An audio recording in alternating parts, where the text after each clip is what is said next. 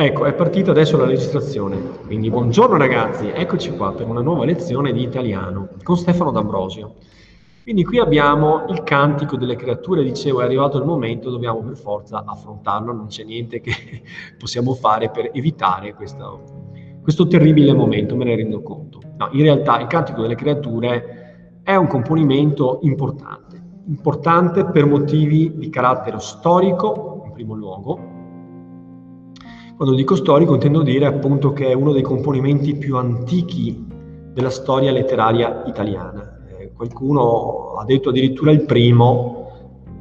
Mm, diciamo che se prendiamo per buona la datazione che gli studiosi di San Francesco e del, i filologi ci danno, eh, dovremmo insomma, più o meno immaginare che sia stato scritto nel 1224 quindi in un'età, perché San Francesco, lo sappiamo, vive a cavallo tra il XII e il XIII secolo.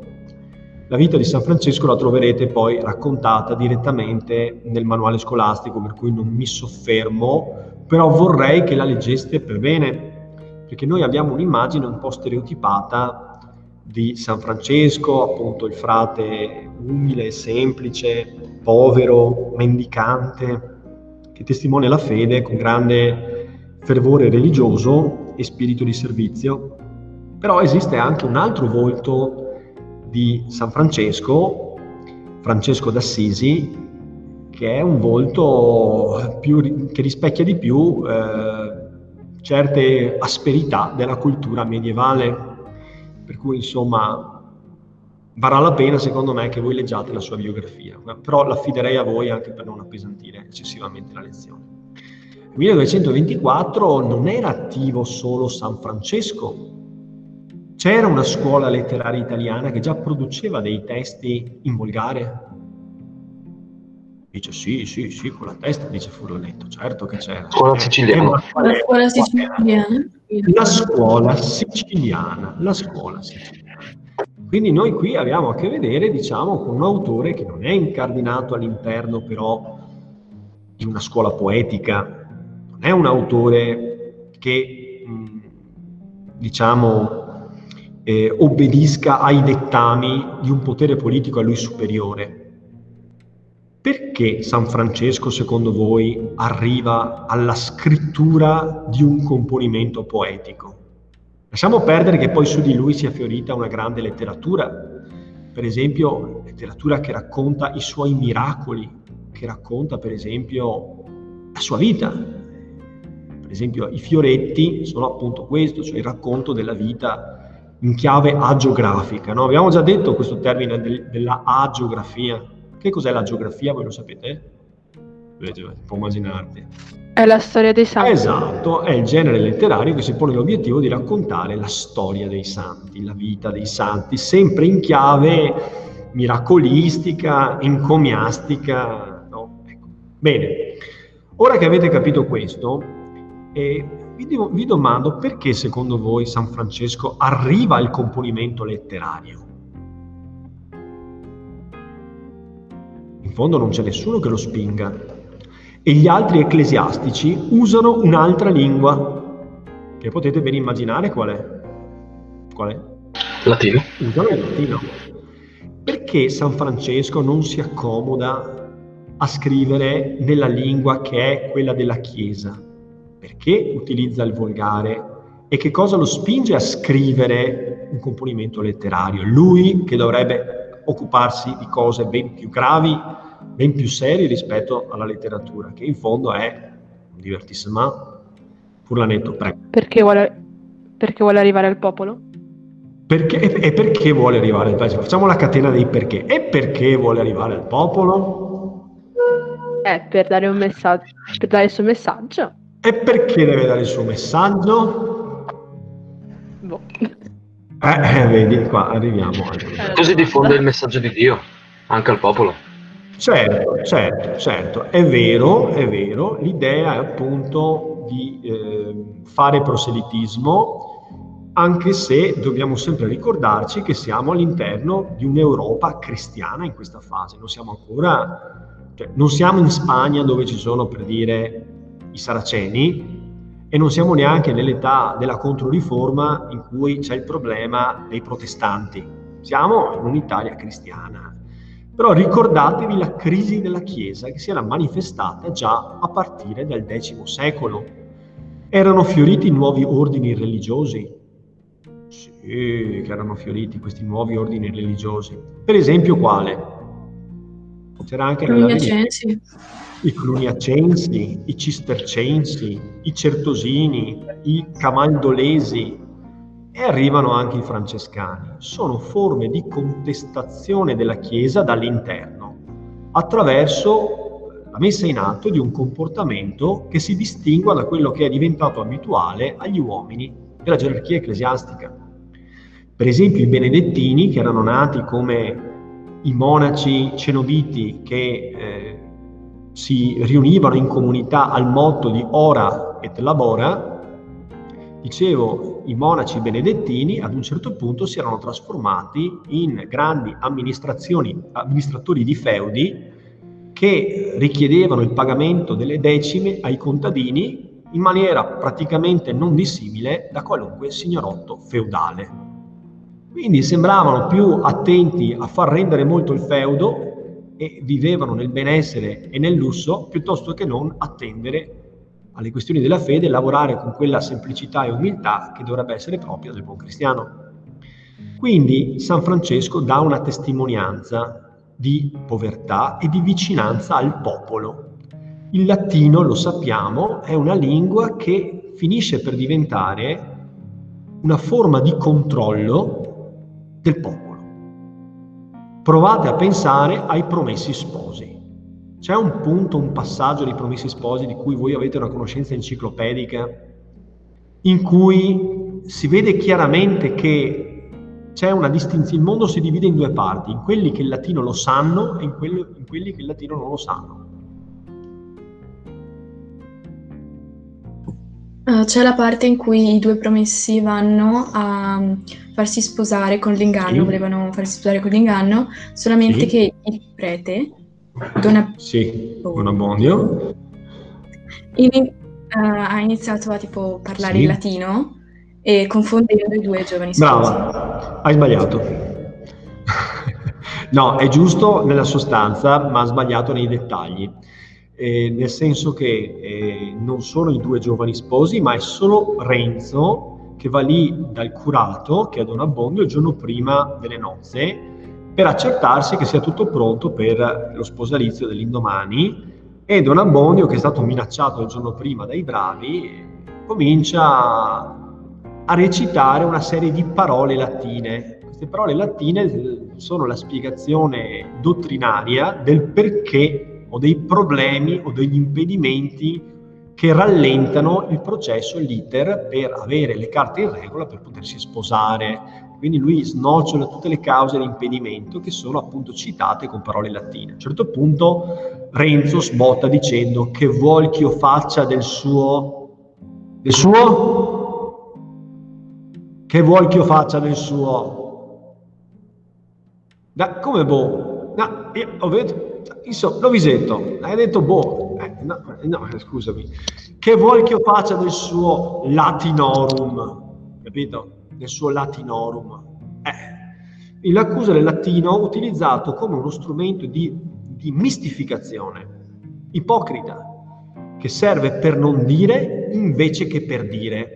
Oggi questa funzione, secondo me, è stata, viene assolta egregiamente da, uh, dall'inglese per esempio, quando voi prendete un, un, come si chiamano, i biglietti da visita, i biglietti da visita dei professionisti, quindi trovate Art Manager, Project Director, Sales Management, Food Director, non capite niente, cioè, alla fine questo qui è un fattorino, c'è uno che eh, porta la posa, è segretaria, front office, chief office, no, non si capisce di che cosa si stia parlando quindi serve per mistificare, uno strumento di potere con cui si mette in soggezione le persone. E, se pensate è proprio assurdo questo, perché la Chiesa è nata tra i poveri, è nata tra gli ultimi, è nata tra gli umili, tra i servi, tra gli schiavi, tra i diseredati. Quindi la sua parola era la semplicità. Gesù non è che abbia scelto i suoi discepoli tra i letterati o i filosofi, li ha scelti tra i pescatori che si capisce che non erano in grado di elaborare molto ed erano semplici anche nell'eloquio. Nel, nel corso di mille anni la Chiesa è passata all'altra sponda, utilizza il latino come uno strumento di coercizione del, del, degli ignoranti, cioè delle persone che non conoscono degli letterati. Quindi San Francesco decide di scrivere una preghiera che è anche una poesia utilizzando il volgare. E quale volgare utilizzerà?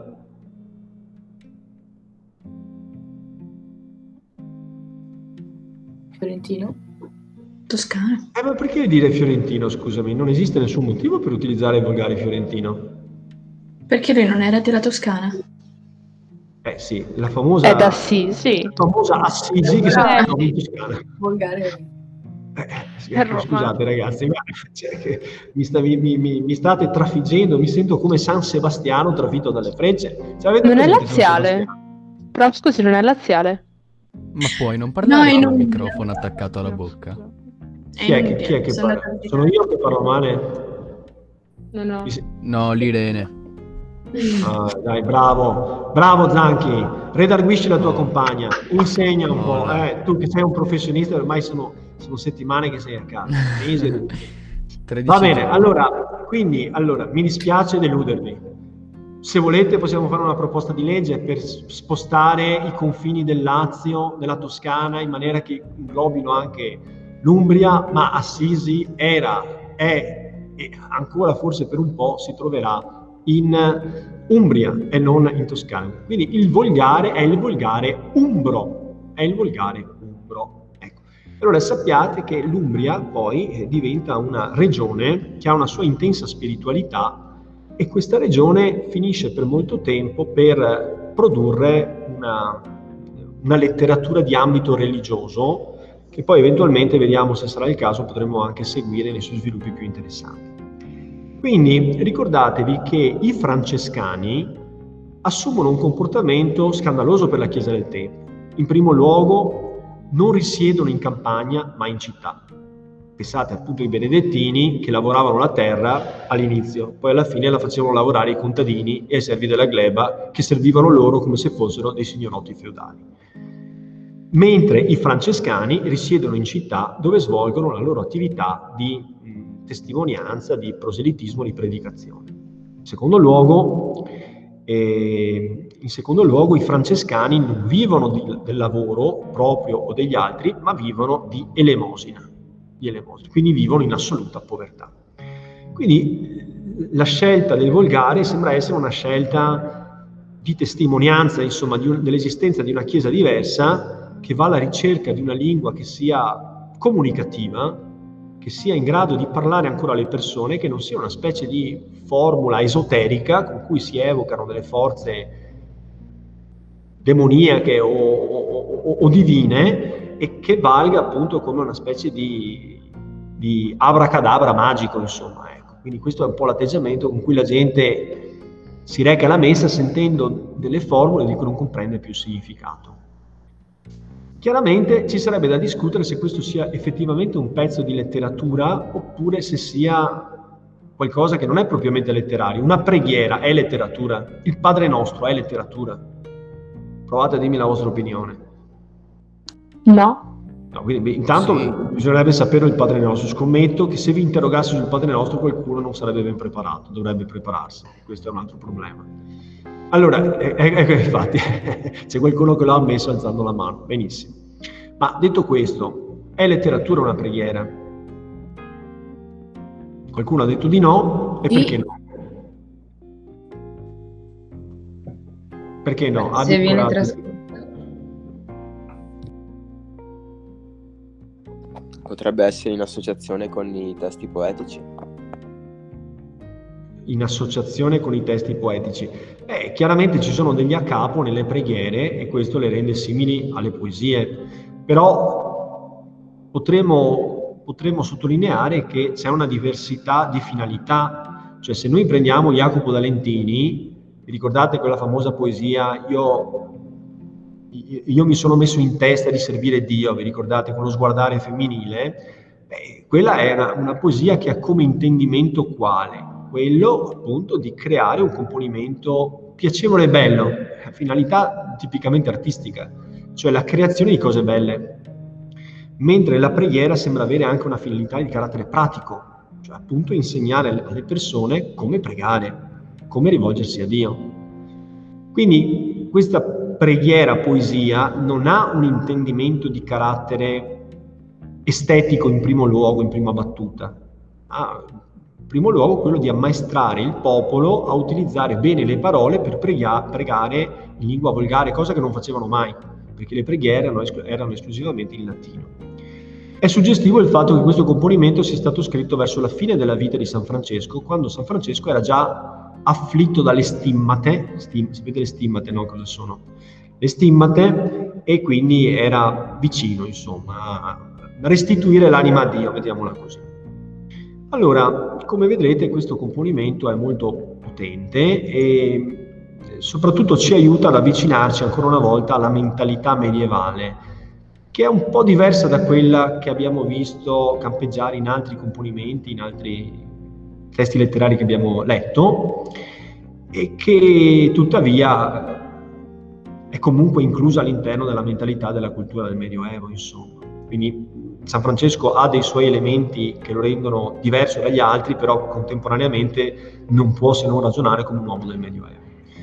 So che è tardi, per cui inizio proprio la lettura tanto per darne un, un assaggio, dopodiché ci aggiorneremo al prossimo appuntamento.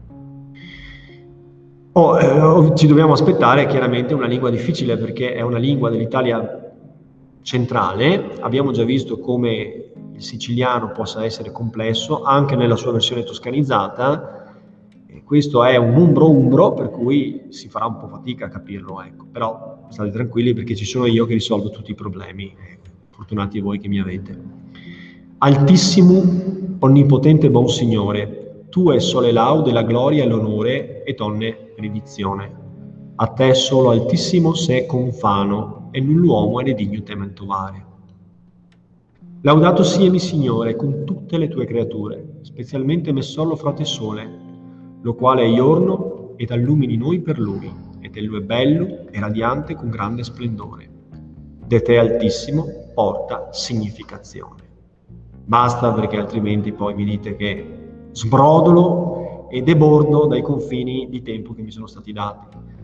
I primi quattro versi, che non sono versi della tradizione italiana, cioè è inutile che vi mettiate lì a fare il computo metrico, io vedevo già delle dita che cominciavano a tamburellare per dire vogliamo subito sapere, sono in decasillabi, sono settenari, so che siete maniaci tutti quanti della metrica, eh, va bene, però mi dispiace, questi versi hanno un andamento prosastico, non è che hanno un loro ritmo, un loro passo, ma non è regolare, insomma, non c'è niente da fare. Quindi anche qui si capisce che la scuola siciliana è, è già più letteratura di questo, insomma. Sono versi liberi, se volete, sono versi i più moderni di tutti, ecco perché noi oggi siamo nella metrica libera. I primi quattro versi, dicevo, sembrano una parafrasi di passi liturgici, quindi non, non hanno niente di particolarmente innovativo. Praticamente si inizia lodando Dio, quindi altissimo, onnipotente, buon Signore, tu e so, cioè è giusto attribuirti lodi, gloria, onore e onne e benedizione. Quindi è giusto attribuirti oppure è un po' criptico questo passaggio, potrebbe essere da te derivano tutte le lodi, tutta la gloria, tutto l'onore ed ogni benedizione. A te solo altissimo se confano, si addicono a te. Quindi quando parliamo di gloria, solo Dio veramente è fonte di gloria e può essere glorioso. Soltanto Dio può essere lodato, non c'è niente di inferiore che sia degno di lode. E null'uomo e nessun uomo è ne digno tementovare, questo addirittura è un comandamento. È un comandamento. Quale comandamento? Neanche i comandamenti lo sanno questi. Non nominare il nome di Dio in vano. Non nominare il nome di Dio in vano. Allora, cominciamo con... Eh, sentiamo, che, che comandamento è questo qua? Che numero è? Uno dei primi. È uno dei primi, ma devi essere precisa. Se no... Il quarto. Il secondo, prof. Eh? Qual è? Due. Numero 2. Non riconosceva più Dio di fuori di me. Poi, e- guarda, questo qua, sai come si chiama? Si chiama Il catechismo secondo Google, vero o no? L'hai cercato in Google, l'hai trovato immediatamente e dice sì, è proprio il secondo. Non avrai altro Dio lì fuori di me, non nominare il nome di Dio in vano, ricordati di santificare le feste, onora il padre e la madre, non uccidere, non commettere atti impuri, eh, eh, eh, eh, eh, qua mi raccomando, non rubare, non dire falsa testimonianza. Questo punto la pagina si è bloccata, non riesco a vedere gli altri. Ah, perché pensavate che li stessi recitando a memoria? No, li sto leggendo anch'io. Quindi non desiderare la donna d'altre, e questo è un grosso problema, devo dire, perché cioè, eh, toccare è una cosa, È desiderare cioè, è molto complicato. Non desiderare la roba d'altri, ma se vogliamo essere puri non bisogna proprio neanche desiderarla. Va bene, arriviamo alla fine di questa lezione che si sta dilungando troppo, quindi questa parte è poco interessante e introduttiva. Quindi il componimento entra nel suo pieno significato proprio a partire da questa terza strofa. Vedete che non solo i versi ma anche le strofe sono irregolari. Laudato sie mi signore. Eh, questo laudato sì, eh, quante canzoni avete cantato in chiesa con, la- con lo schitarramento dell'accompagnamento? Eh beh, tutti voi so che avete fatto una, lunga carriera di chirichetti, quindi sicuramente avete cantato Laudato sì. E Laudato sì, Laudato sì è proprio diciamo, la figura retorica sulla quale, sulla quale è costruita, che dà unità, che dà una struttura diciamo, al componimento. Qual è questa figura retorica? Per cui si ripete continuamente in versi successivi o non successivi lo stesso gruppo di parole. Tutti dicono sì, sì, sì, sì, certo, certo, certo, certo, però poi quando chiedo nessuno viene in mente qual è questa figura retorica sintattica Sì, sì, sì, sì, sì, sì. Colodello sa, Colodello sa, si è, si è avvicinato molto. Non è l'antonomasia. Eh? Non è Ah, l'antonomasia. no. Si chiama an, an, an- Anafora. Apeiro. anafora, anafora, apeiron, sì, eh. Apeiron che abbraccia il tutto. Eh, ho sbagliato. Eh, C'è stato un sbagliato. circuito tra discipline. È l'anafora, l'anafora, l'anafora, va bene? Quindi, quindi d'altro canto l'anafora ancora una volta risente moltissimo dell'oralità. Infatti abbiamo detto che questa preghiera avrà avuto una funzione pratica, cioè aiutare i fedeli che seguivano con interesse la predicazione di San Francesco a imparare una nuova preghiera. La nuova preghiera deve avere una caratteristica, deve essere facilmente memoralizzata. Memo, eh, ehm, mi sono Imparata. imparata a memoria. imparata a memoria. Bene, quindi, quindi laudato sia il Signore con tutte le tue creature, insieme a tutte le tue creature, specialmente Messorlo, frate sole.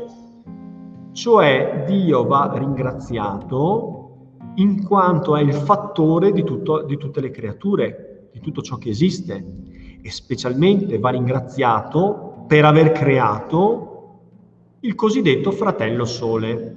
Ma perché lo chiama fratello? Io non mi sento fratello del sole. Perché la sorella è la luna.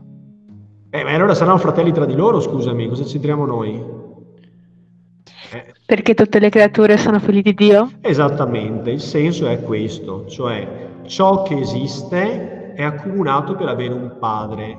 Allora non soltanto l'umanità è costituita da figli di Dio che devono quindi amarsi come fratelli, ma siccome in fondo le creature sono state create da Dio, dobbiamo avere nei confronti delle creature lo stesso atteggiamento d'amore. Ecco. Quindi in primo luogo abbiamo questa comunanza, però poi scopriremo che ci sono anche altre ragioni per cui vanno lodate queste creature. Quindi tu- che tu possa essere laudato è un esortativo, è giusto che tu sia laudato, o mio Signore, insieme a tutte le tue creature, specialmente Messorlo Frate Sole, lo quale è giorno, va bene, che crea il giorno, e tu illumini noi attraverso di lui. E te lui è bello, è bello, è bello, radiante, radioso, con grande splendore, con grande splendore. De te altissimo porta significazione. Aiutatemi a capire cosa significa porta significazione e io vi garantisco che chiudo il collegamento.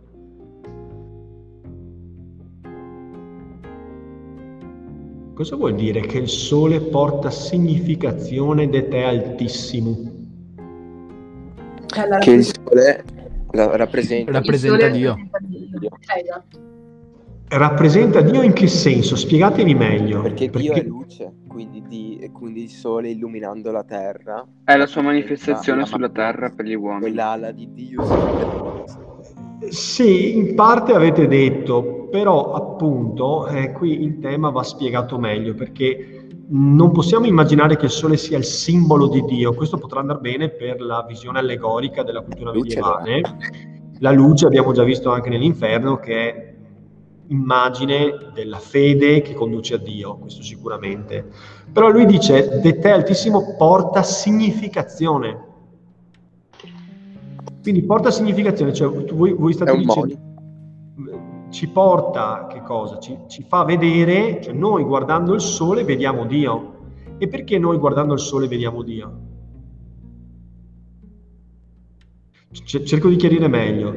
Stando a quello che avete detto voi, il sole ci illumina e ci porta notizia di Dio. È la porta che apre il mondo, cioè è la porta che ti apre alla fede in Dio. Mi sembra uno di quei film di fantascienza dove c'è uno Stargate che ti porta in un'altra dimensione spazio-temporale. Sì e no. Allora, il senso è questo, lo, lo spiego perché non voglio dilungarmi. Il senso è questo. De te altissimo porta significazione, cioè la creatura reca in sé l'impronta del suo creatore. E in che cosa si vede l'impronta del creatore relativamente al sole? Lo avete scritto sopra, dice Etellu è bello e radiante con grande splendore. Cioè la bellezza del sole è la firma di Dio, giusto? Cioè la grandezza, lo splendore, la potenza, questa cosa che ci lascia a bocca aperta guardando questo spettacolo della natura e questo contraddistingue la visione specificamente francescana, diciamo, del rapporto tra uomo e natura. Cioè guardare l'incanto della natura e sapere che la natura è così bella perché reca traccia di Dio, così come l'opera d'arte reca traccia di chi l'ha realizzata, così come un bello sgabello, una bella sedia, una bella cattedra reca la traccia dell'artefice e della sua infinita grandezza, insomma. Va bene? Quindi la bellezza del sole è traccia della grandezza di Dio. Se il sole è così bello, quanto più bello dovrà essere Dio? Molto di più, perché l'artefice è colui che ha fatto la cosa che ha creato. Va bene? Quindi il senso è questo, cioè amare le cose non soltanto perché noi siamo creature in fondo come uscite dalla mente di Dio, come, come, come loro, ma anche perché Dio si manifesta a noi attraverso la bellezza. Questa bellezza ci parla che la bellezza e la bontà sono inscindibili della bontà di Dio, della sua profondità, della sua perfezione, quale, della quale abbiamo un'idea guardando quest'ombra che è il mondo e poi risplenderà nella vera luce quando tutti noi passeremo a miglior vita. Bene, quindi augurandovi di passare presto a miglior vita per poter contemplare la grandezza del, del creatore, io direi di chiudere a questo punto il collegamento e ci vediamo domani. Arrivederci. Va bene? Cosa parliamo? Arrivederci. Arrivederci. Grazie. Arrivederci. Eh, cosa parliamo domani? Arrivederci, Grazie, prof. Sì, eh, tutti se ne vanno immediatamente. Cosa parliamo? Cosa parliamo? Non mi ricordo, cosa ci abbiamo da fare Eh, domani? non, Due non lo sappiamo. Vabbè, io Ah, devo una. fare il tema. Divina commedia. No, una, mi- una, una. Un'ora sola. Cosa facciamo di solito? Divina commedia. Divina commedia. Eh, L'avremmo dovuta fare martedì, però, però abbiamo fatto il tema. Quindi, Sì, Arrivederci. Divina sia. Arrivederci. Prof, divina. Arrivederci. io domani, Arrivederci. io domani dovrò comunque rimanere in video lezione. Va bene, prof, grazie, arrivederci. Chi è che è a lezione? Chi è che è a video lezione? Zanchi?